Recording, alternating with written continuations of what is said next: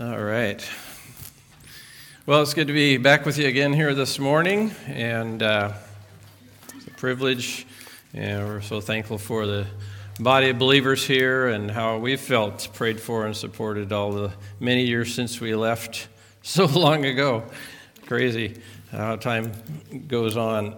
About 45 years ago, long before we came here, I was uh, at Bible school and I was teaching I don't know how it came to be, whether we drew straws or we were uh, tasked to pick a psalm to preach a Sunday school lesson on.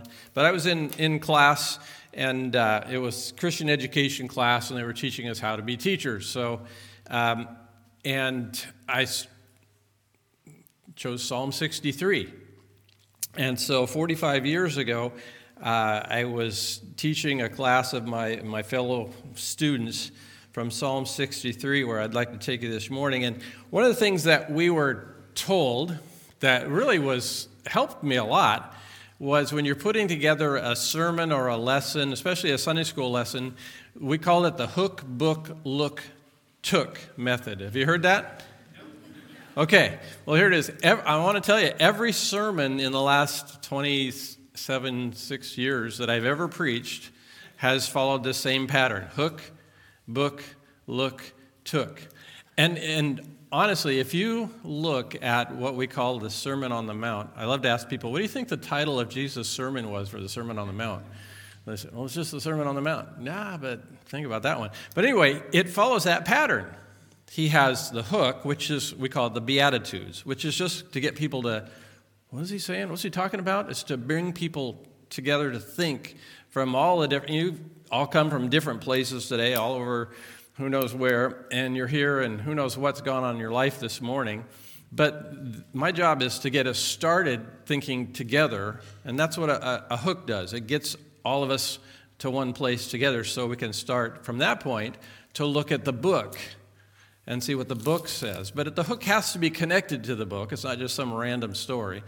And then once we, we look at the book, then we want to take something from it. We want no, we want to hook, book, look is what is what is actually saying. Why, why did the author write that? What did he say, and what's the context, what the history, the, the biography, the, the people involved?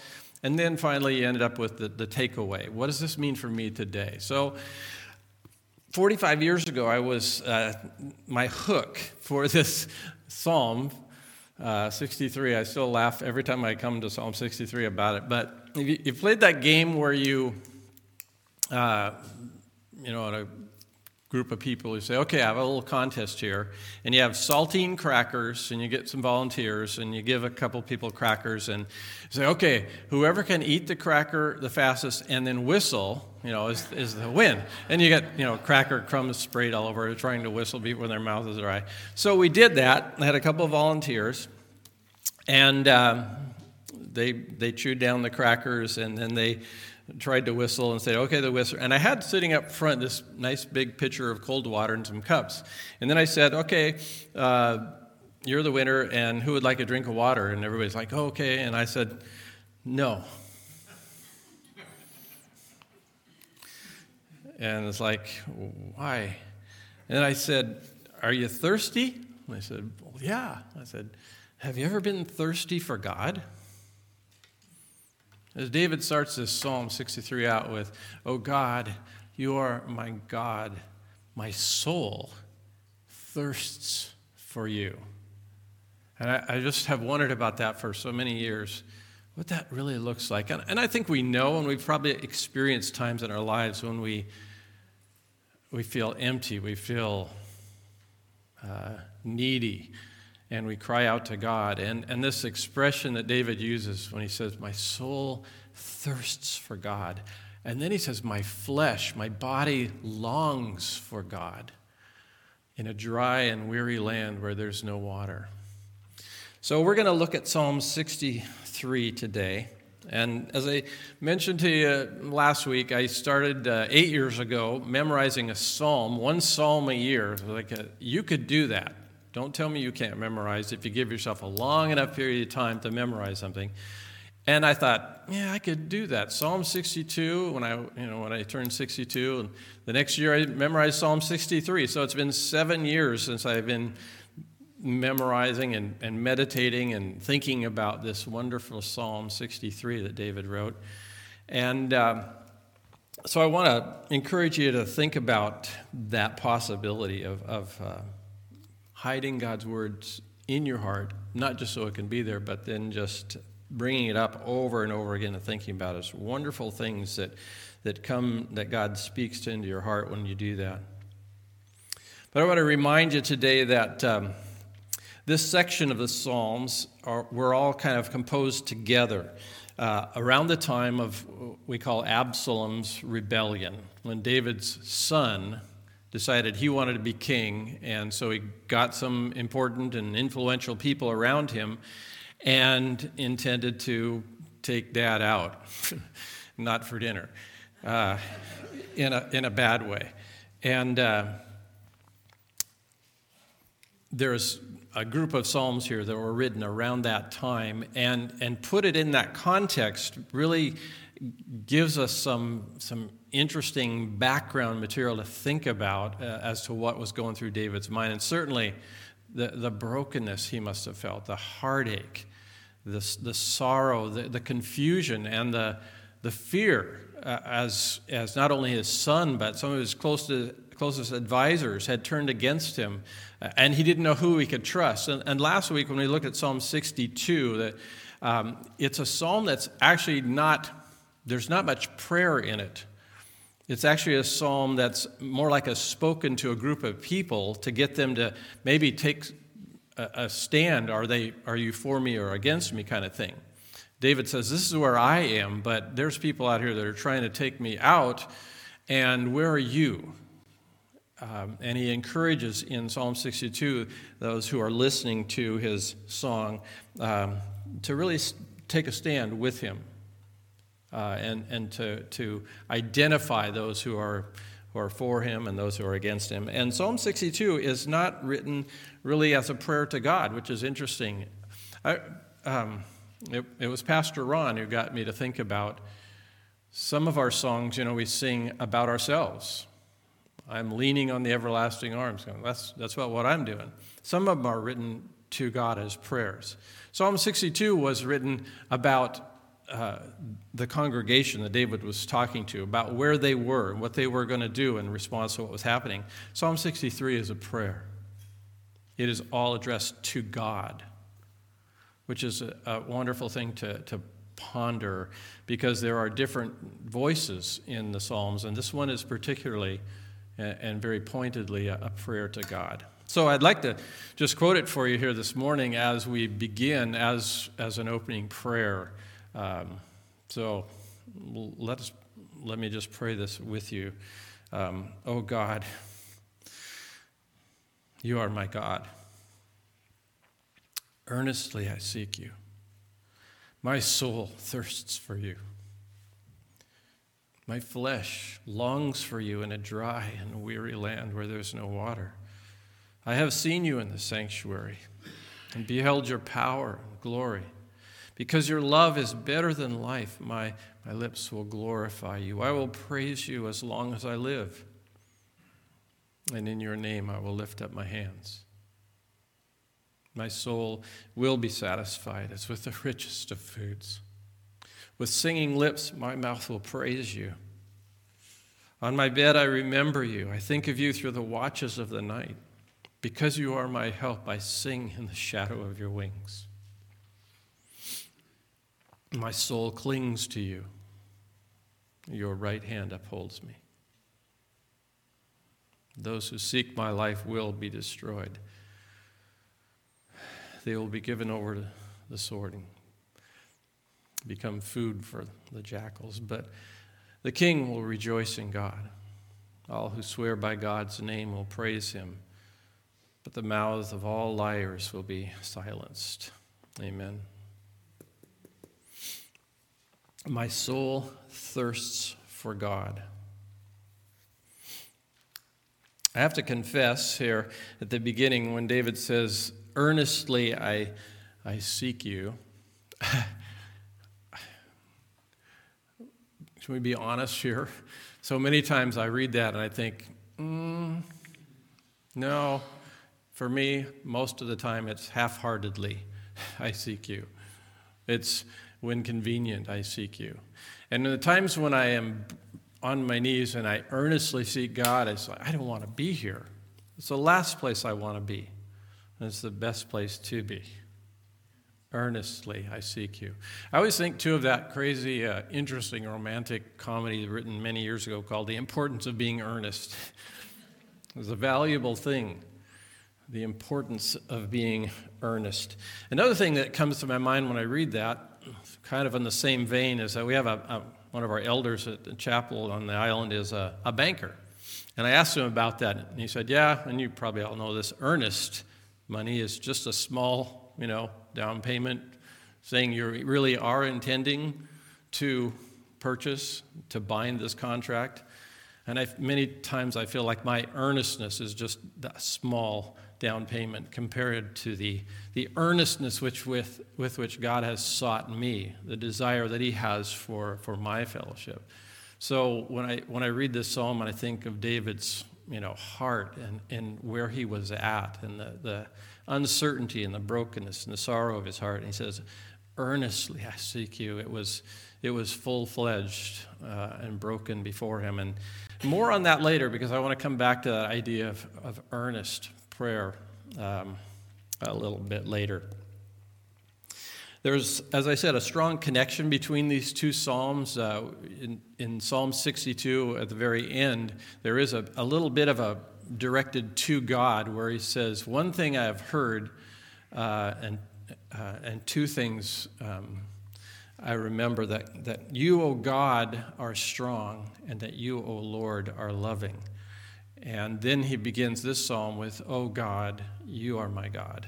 And that word, you know, we know Elohim, the plural name of God, is strong one, strength. So he ends the last uh, psalm with that idea that you, O God, are strong. And he begins this one with, O God, O strong one, you are my strength. Oh God, you are my God. Earnestly I seek you.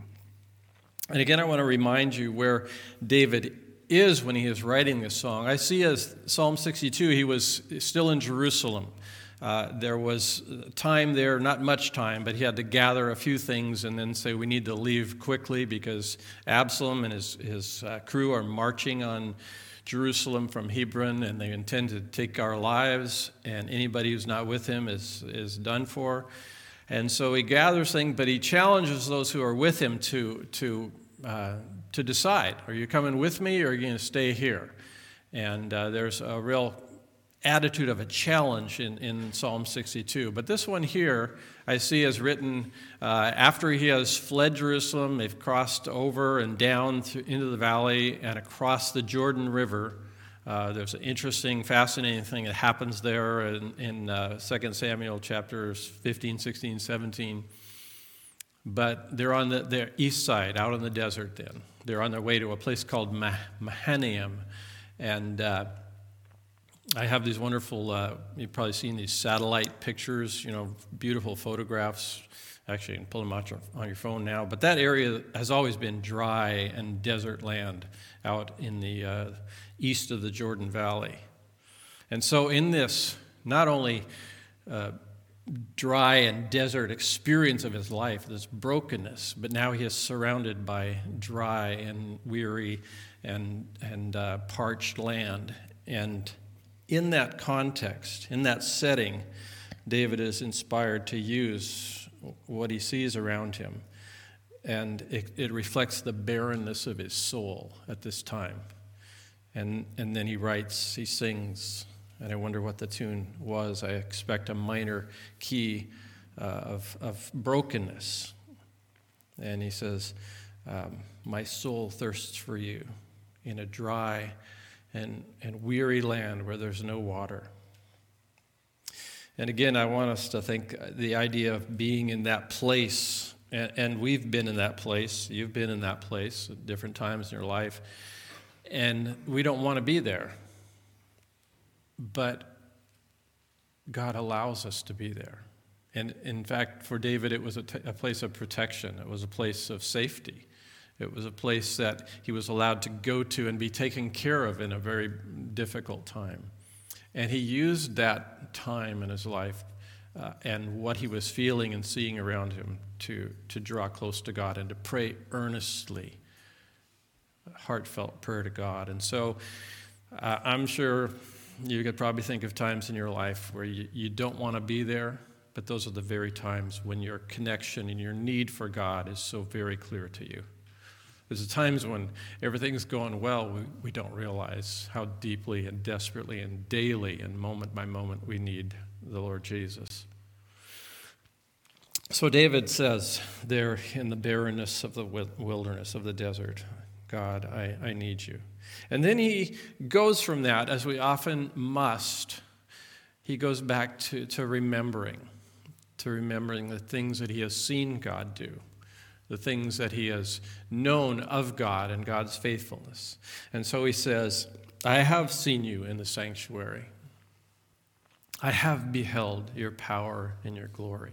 It's so important that we do that in our lives in the times when we are uh, having hard, difficult moments, that we remember the times when God didn't fail us, when He was there with us, when we met Him in the very most uh, tragic and, and broken times of our lives, and remember that He was faithful then. And so we remind ourselves that the same God who was faithful to us in those times is with us in these times what he has seen and known to be true of God are always good to remember for us. What we've seen God do uh, are important for us to cling to and to have in our memory banks to, to go back to when we are struggling. Then we come to my favorite part of this psalm, verses 5, 6, and 7. It's really where David turns from remembering God's goodness to him and of reminding himself of God's power and glory and of his commitment to God, of this connection that they have that's gone way back in all of his story in his life to his earliest years, writing songs out in the hills while he's tending the sheep. Uh, but then he turns to, to praise, to praise uh, of a wonderful and, and rich kind.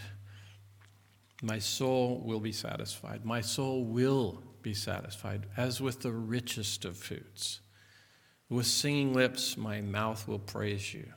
On my bed, I, I, think of this, this line many times when I can't get to sleep at night. On my bed, I remember you. I think of you through the watches of the night.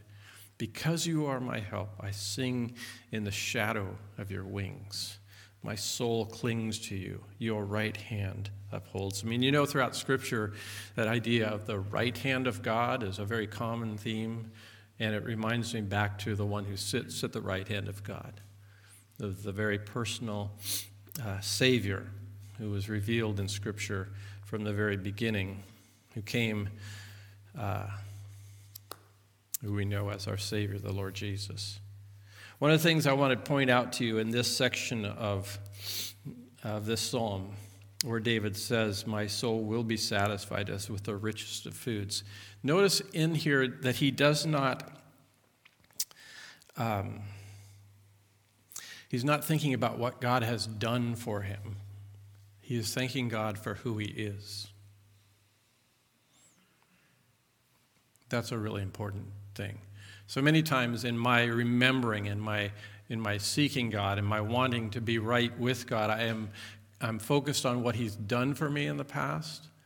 But David here in this part of the psalm remembers not what God has done, but who He is, and that He Himself is the answer for our needs. That we come to Him not for what we can get from Him, but we come to Him because He is, because of his nature, because of his character. And, and to remind ourselves that God alone is the, the deepest need of our soul. Not what he does for us, but what he can give to us, about who he is. A funny thing happened uh, this last year. I wanted to um, share with you from Psalm 63. So uh, over the last few years, I've decided to become a golfer. Uh, yeah, many times I am too. It is a, a challenging, frustrating thing to do.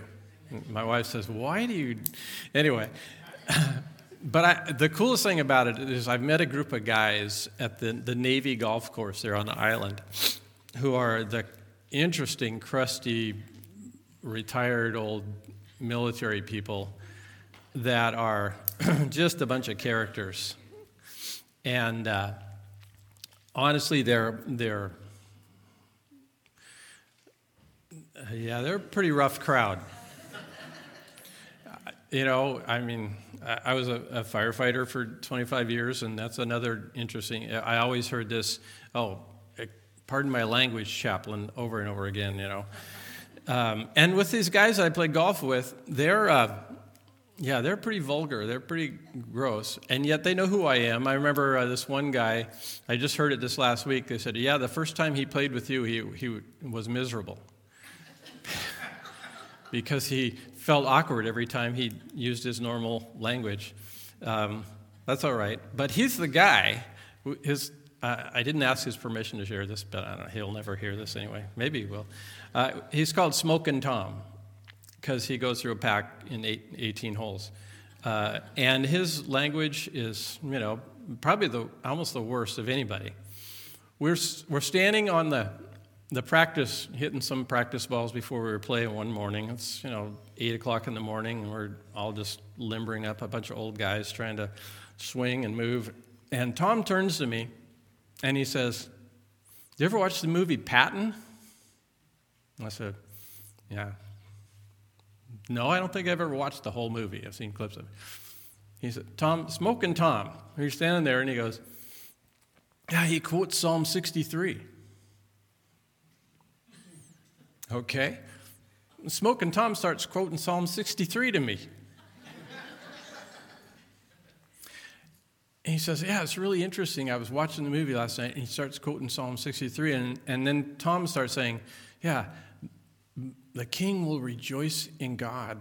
Um, um, all who's, who, no, no, it's, it's, um, oh, what is it? It's, uh, let me go back to it. Those who, yeah, those who seek my life will be destroyed. They will go down to the depths of the earth. They will be given over to the sword and become food for jackals. And then Smoking Tom is quoting that to me there on the golf course. And, and I, I had memorized it, so I started quoting it back to him, and we were kind of helping each other work through the verses. And then he starts asking me all these questions about, about God and about heaven and about hell and about judgment. And uh, was a wonderful conversation from Psalm 63 about a, a God who is active and at work in people's lives and uh, answered General George Patton's prayers in the midst of World War II. And, and uh, it's led to a number of conversations with Smoking Tom and Jack and, and Tom and John and uh, Tino the other day. And uh, I'm just so thankful for these guys. Honestly, I love these guys. I pray for them. They need the Lord. Some of them kind of know the Lord. I think, interestingly enough, I think Smoking Tom kind of knows the Lord. Um, he just doesn't really understand what that means. so we're working on it. Psalm 63. In the next part here, in this part uh, that and Tom and I quoted together, David foresees the ultimate failure of those who have opposed themselves to him.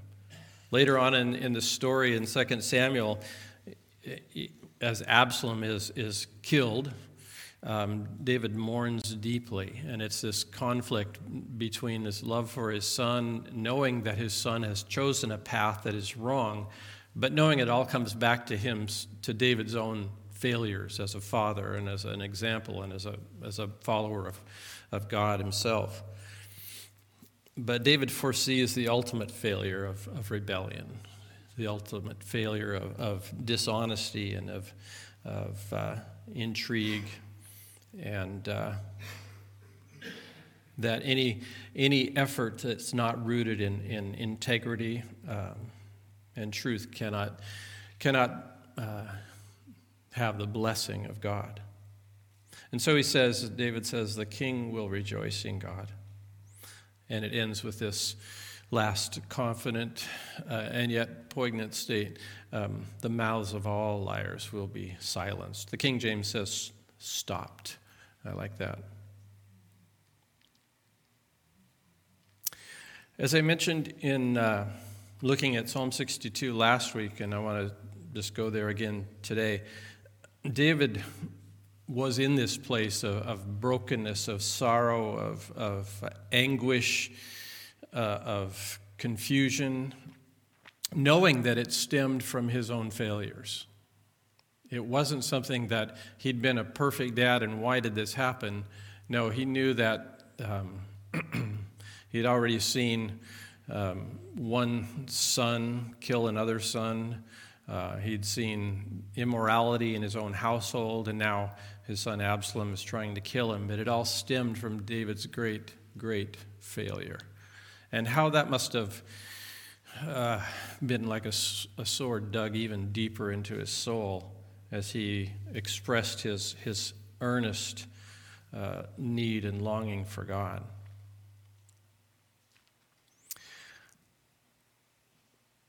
But I want us to, to take the words of Psalm 63 again and, and put them in Jesus' mouth and remind of us of something really significant here. It's kind of one of those things that happens between the, the Old Testament types and, and the New Testament revelation of, of the person uh, of Jesus. But it was David's sin that led to this, this horrible tragedy in his life, his brokenness, his uh, weeping and, and sorrow for his son's rebellion, but knowing it would fail. But it was, it was our sin that led to Jesus' anguish. It was our rebellion that led to Jesus' heartfelt cries and earnest prayers. What more earnest prayer could there be than Jesus in Gethsemane, Father? If it be possible, let this cup pass from me. Nevertheless, not my will, but your will be done. And I want us to, to imagine Jesus in the, as Hebrews tells us, um, that he learned obedience as a son through the earnest crying out in prayer that Jesus did in his earthly life. And so I want, I want us to just see and hear these words in Jesus' mouth from Psalm 63 Oh God, you are my God. Earnestly I seek you. My soul thirsts for you, my flesh longs for you. David's cry was, was a, a, a, preparation for the, the truth of what the depth of that cry could be in the mouth and the experience and the life of, of Jesus. Jesus alone could have truly, deeply, perfectly expressed that statement I have seen you, God, in the sanctuary. I have beheld your power and your glory. Because your love is better than life, my lips will glorify you. I will praise you as long as I live, and in your name I will lift up my hands. The confidence Jesus had not only in his suffering and his anguish and his prayers to God, but also in certainty that God was going to bring him through unimaginable suffering to the, the fullness of, of glory when he says, My soul will be satisfied as with the richest of foods. With singing lips, my mouth will praise you. And yet, David prayed, and Jesus as well experienced the, the watchful nights we're told in Scripture that he got up many times before dark and went out and prayed in lonely places. And it was all because of our sin and his desire to bring us to himself. At the end of Psalm 63, there's this tragic uh, reminder, an expression of the certainty of destruction for those who rebel. That there is no hope, there is no blessing from God, there is no good that comes to those who plot and scheme to overthrow that which God has put in place. The certainty of woe to those who refuse the gospel. You know, Jesus pronounced woes there in Matthew 23 to, on the Pharisees, the teachers of the law. Woe to you, teachers. That, that word woe is not one that means you're in big trouble. It literally means, I weep for you.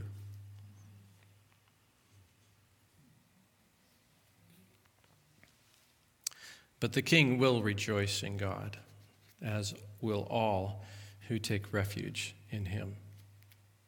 And then I want to leave you with this wonderful thought that uh, has encouraged me greatly. When I think about the prayers of Jesus, as the Bible gives us some of them and uh, tells us that he earnestly prayed to his Father and sought God with tears during his earthly life. But the Bible tells me that now he still and this encourages me greatly. Jesus prays for you. Jesus prays for me. Let me read you from Romans chapter 8. You know these verses. Romans chapter 8. And I want to thank Josh. The, the songs that you picked out this morning were just so perfect for what I wanted to share this morning. What shall we say then in response to all these things? If God is for us, who can be against us? He who did not spare his own son, but gave him up for us all, how will he not also, along with him, graciously give us all things? Who will bring any charge against those whom God has chosen? It's God who justifies. Who is he that condemns? Christ Jesus, who died, more than that, who is raised to life, and is at the right hand of God interceding for us. Interceding for us. And then from Hebrews chapter 5. During the days of Jesus' life on earth, he offered up prayers and petitions with loud cries and tears to the one who could save him from death. And he was heard because of his reverent submission. Although he was a son, he learned obedience from what he suffered. And he became the source of eternal salvation for all who obey him. And then from Hebrews chapter 7, verse 25. Unlike other high priests, Jesus does not need to offer sacrifices day after day. Oops, I'm one, one behind there. Verse 25. But because Jesus lives forever, he has a permanent priesthood. Therefore, he is able to save completely those who come to God through him, because he always lives to intercede for them. Think of the earnest prayers of Jesus during his earthly life, but think of him now praying earnestly for you in your need, in your questions, in your struggles in your family in your longing for your friends who need the Lord or family members. Think of Jesus who prays for you, who prays for us. That is his job. First John chapter 2 tells us he is our advocate with the Father. He is our intercessor. And as Job prayed so many thousands of years ago, Job said, My intercessor is my friend. Let's pray. Father God, thank you so much again for your word. I pray that each of us here, myself included, would, would hear um, in David's cries, in his longings, in his rememberings, in his confidence um, that you are the deepest need of our soul, not what you can do for us. You've already done everything. But who you are. And then help us, God, to take great comfort in the fact, knowing that in whatever we face or whatever we need, you, Lord Jesus, who know us because you became one of us, you pray for us. Thank you so much, our intercessor and our friend. Amen.